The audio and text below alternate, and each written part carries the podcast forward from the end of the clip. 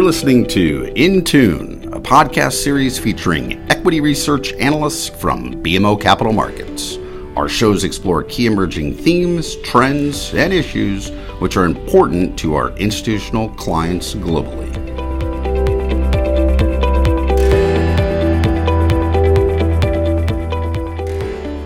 Hello, everyone. This is Harry Sambasivam. I'm the Associate Director of Equity Research at BMO Capital Markets. In this edition of the Intune podcast series, I'm joined by members of BMO's financials team to talk about Canadian banks and insurance companies. I will now turn it over to Sohrab Movahedi, BMO's Canadian banks analyst. Hey, thanks, Harry. Uh, my name is Sohrab Movahedi. I am a managing director with BMO Capital Markets covering the Canadian banks. I am going to do this podcast today with my partner, uh, Tom McKinnon, also managing director, capital markets, covering life insurance companies, asset managers, and uh, some non bank diversifieds. And what we wanted to do today was uh, go through a few topics of interest given the circumstances that financials in Canada find themselves in and do a bit of a compare and contrast as to how it compares to the global financial crisis of about a decade or so ago. So, one of the areas that we have been fielding calls has to do with the strength or the balance sheet strength of banks and life cos as it relates to this crisis versus the previous one. And so, Tom, I'm going to come to you and ask you to kick it off and tell us how the life cos are positioned today versus 10 years ago to, to weather the storm that, uh, that we're in the midst of. Yeah, thanks, Sohrab. Uh, you know, if we cut to the chase, in terms of levels of excess capital and the sensitivities of excess capital swings in interest rates and equity markets, this is a completely different ballgame than it was in 2008. Back then, these guys were running with skinny capital ratios, and any significant declines in interest rates or equity markets was just going to crush their capital. And we saw them go into the market to get more money. If we look now, the excess capital positions are very strong the uh, um, there's lots of breathing room on these LICAT ratios. Uh, they're running in the 140 to 150 percent range. The their regu- the supervisory targets are around 100. There's ample excess capital, and the the big thing that uh I think investors got to understand is the sensitivity of this capital is just fractions of what it was in the global financial crisis, like one sixth, one tenth of uh, the sensitivities we saw back then. And this is really due to the fact that the companies have really de risked, hedged, proved cash flow matching, changed product mix, passed on more of the risk to the consumer as opposed to keeping it. That's the surprising difference I've kind of noticed over the last uh, while, and I'm I still think investors still inappropriately go by the 2008 playbook here, when in fact these guys have ample capital with very limited sensitivities associated with uh, swings in interest rates or equity markets right now. Um, what about you, Sohrab? What are you seeing in that? Yeah, you know, it's a it's a it's a great uh, point of reference. I think, much like uh, your companies, the Canadian banks uh, truly come into this crisis, this uh, pandemic uh, driven crisis, from a position of strength. I think they have more capital, they have higher quality capital. They're certainly operating in a more robust regulatory framework. The regulator is stress testing them. They're all operating with ample buffers to regulatory minimums, whether it's around their capital ratios whether it's around their uh, liquidity coverage ratios. So, different ball of wax altogether, whereas banks and the Canadian banks to some extent may have been at the, in the crosshairs of the last financial crisis. You've heard a lot of people talk about them being part of the solution this go around. They certainly are part of the solution insofar as they will be well positioned to help transmit uh, liquidity through the system that is being provided by the central banks. And they're certainly sitting with very strong balance sheets to help absorb some of the demands that will be placed on that balance sheet, both from a funding perspective, but also from a credit quality and RWA inflation perspective. I, I want to be clear, though, that while they have very good buffers, that doesn't mean to say the buffers won't get tested. So, for example, as borrowers look to shore up their own balance sheets, as the borrowers look to beef up their own liquidity, they will draw down on their bank lines. That will put some pressure on the liquidity available for the system, certainly put uh, some pressure on the banks and some of the liquidity coverage ratios, for example, which have ample room to regulatory minimums, are going to get stretched here. But the regulator has been very forward thinking in our view. The regulator has provided sufficient and frequent commentary to almost uh, encourage banks to use some of the buffers they have. And so, as you think about negative credit quality migration associated with this COVID 19 pandemic, you would expect risk weighted assets, for example, to increase at the banks. But with the ample buffers that they have in place and the regulatory forbearances that have been introduced, those buffers will get tested, but we don't see the banks burning through those buffers, at least not under plausible assumptions. Do you think the balance sheet and capital positions for the life cos coming out of Q1 2020, are they going to get stressed with the downdrafting equity markets, with the volatility and the decline in the fixed income or the US 10 year, for example, being down 120 basis points? How do you think about it from the life cos perspective? Yeah, uh, so we did a, a, note on this on March 23rd where we actually assumed the quarter ended then. And we said, what do these LICAT ratios look like? And uh, surprisingly, they actually go up.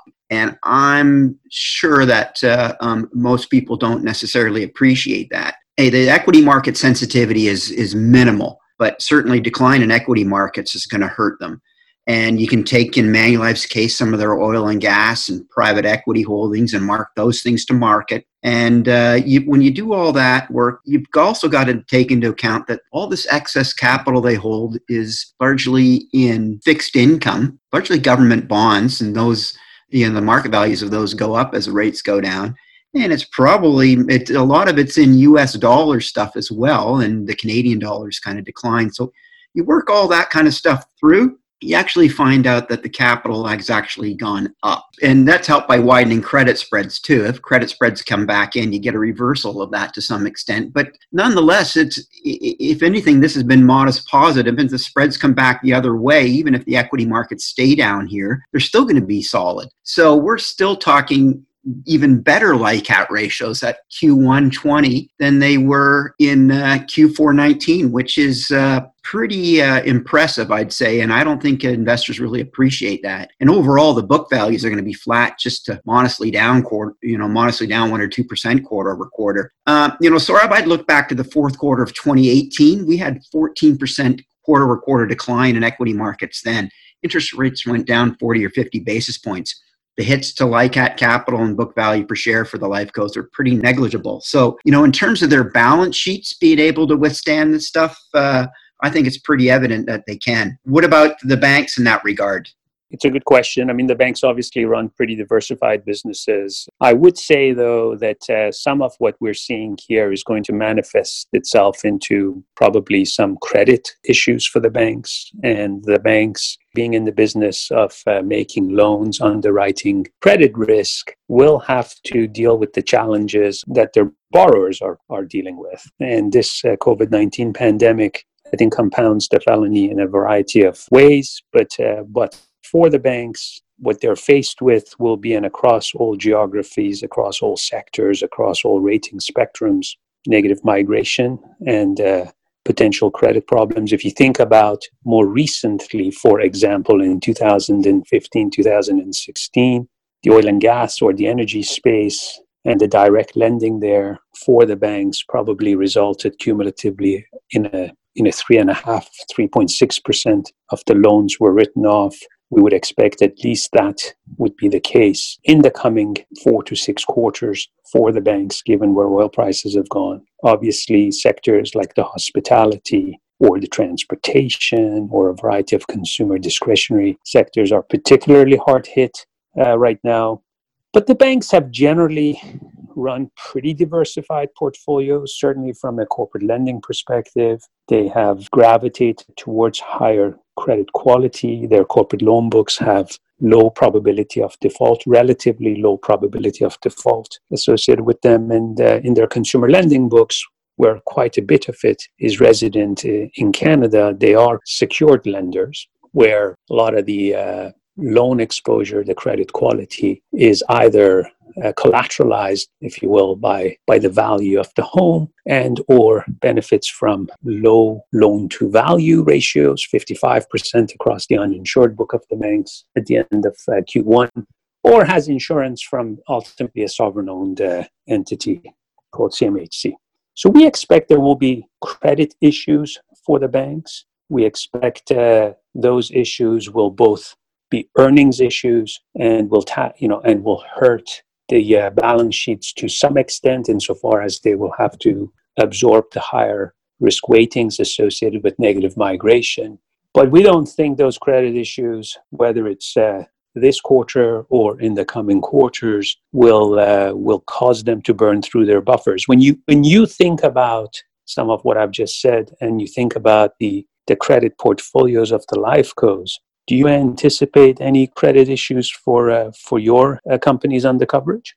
Yeah, so maybe we just start off with uh, you know what's on the balance sheets for the life cos. They don't lend you know money to individuals or small businesses. The the largest uh, um, invested assets they have category is is bonds. That's about 70% of their invested assets. And the biggest component of, of the bonds are government bonds. Uh, then followed by corporate bonds, and the biggest component of the corporate bonds are largely uh, those of financial companies, largely banks and utility companies, i.e., companies that issue bonds. In the fourth quarter, only 2% of their bond portfolio was below investment grade. Now, we saw in the uh, global financial crisis, they had credit hits associated with impairments on the bonds. And that was when the banks were really stressed over, you know, housing related issues. So that was Lehman Brothers and Wachovia and Washington Mutual and AIG. I remember all these names. So when they went, uh, 8% of some of the uh, Life Co's total financials bonds became impaired.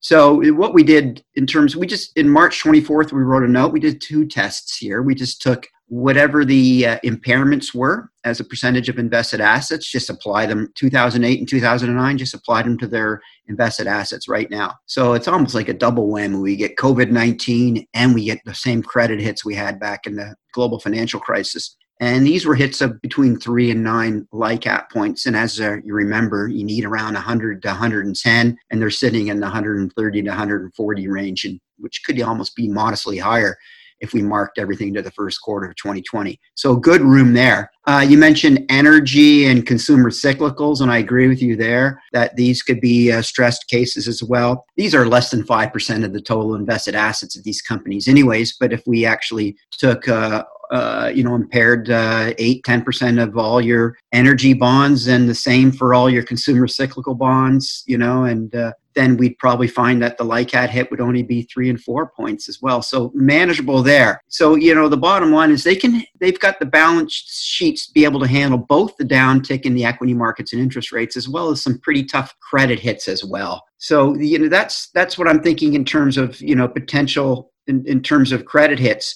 The investors are asking, so what does that mean to earnings going forward here? And uh, that's a tough one. How are you able to uh, work around that one, Sohrab?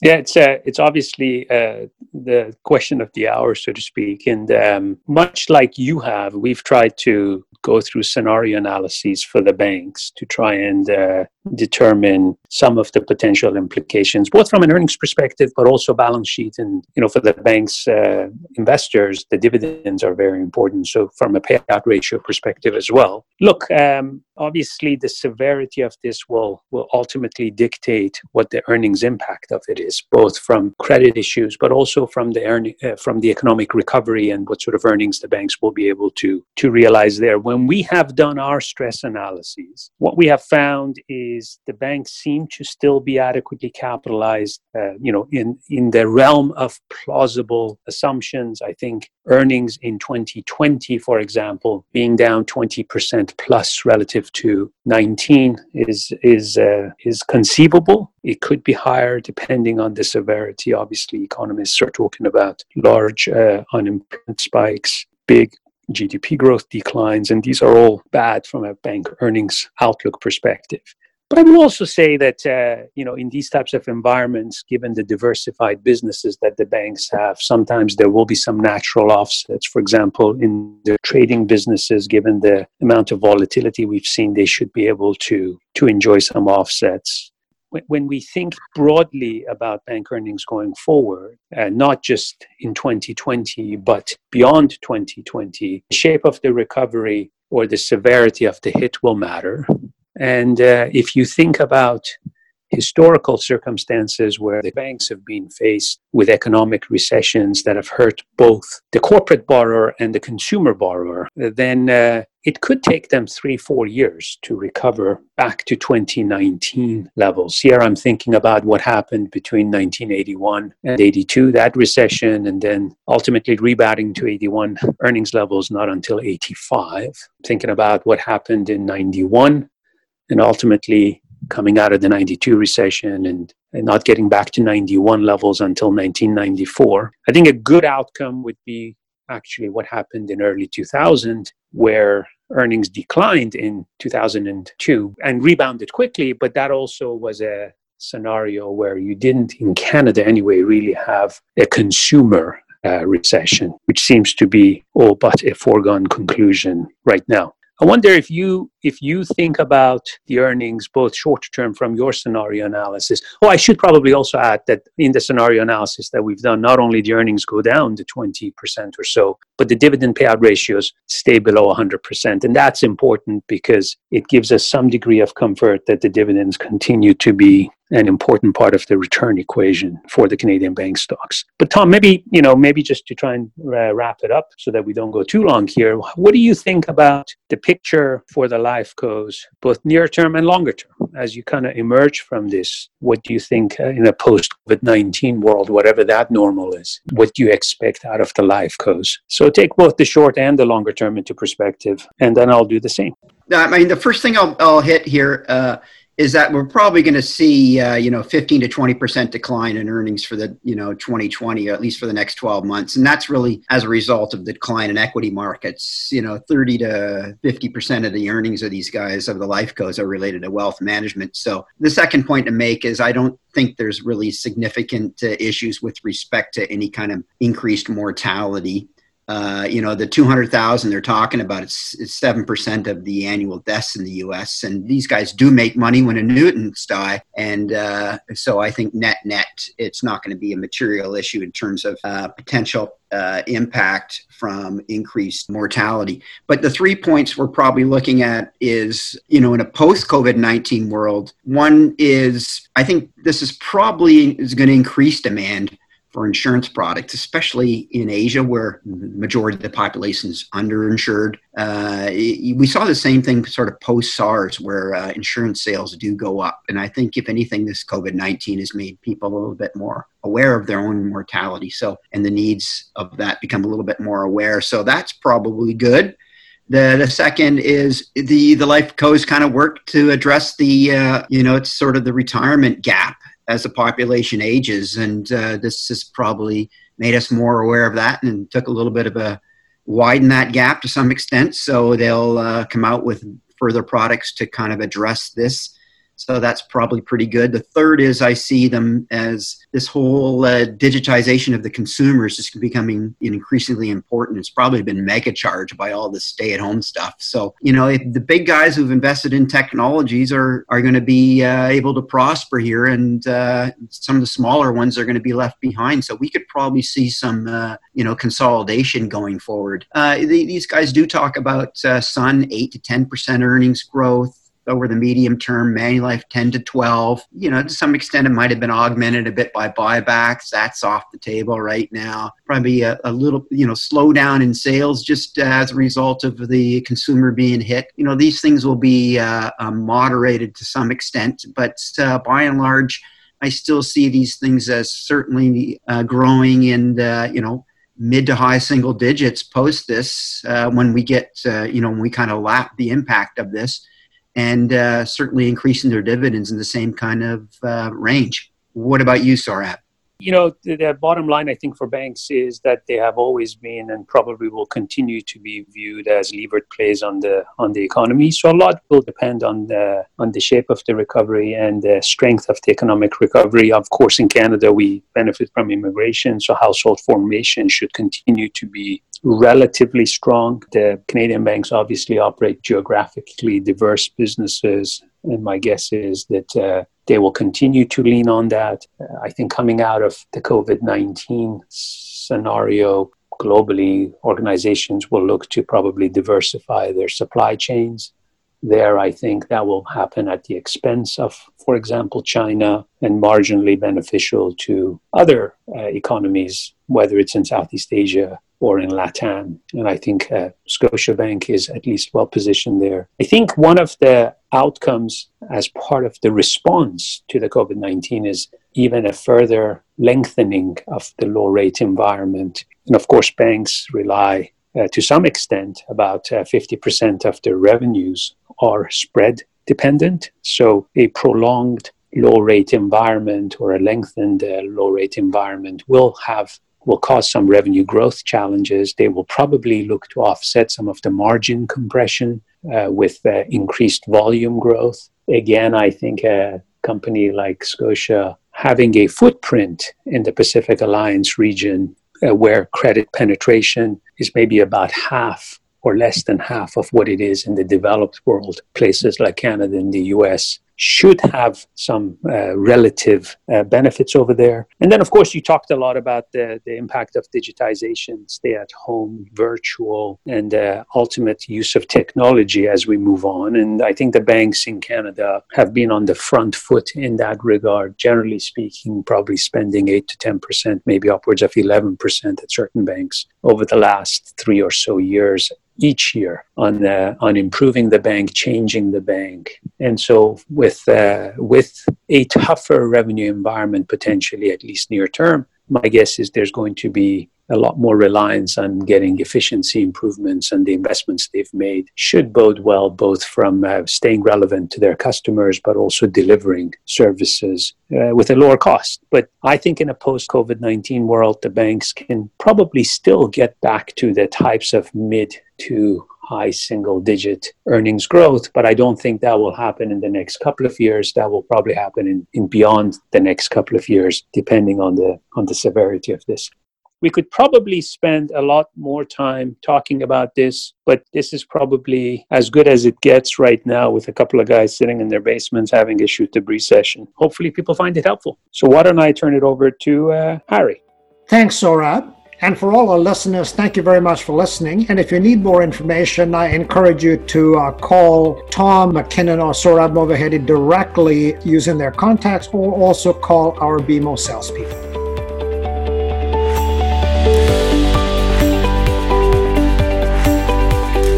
Thanks for listening to Intune, presented by BMO Capital Markets Equity Research. You can subscribe to Intune on Apple Podcasts, Spotify, Google Podcasts, and other podcast providers. Or visit our website at researchglobalzero.bmocapitalmarkets.com to listen to more podcasts. Until next time, thank you for tuning in. To access our full disclosures, please visit researchglobalzero.bmocapitalmarkets.com slash public dash disclosure.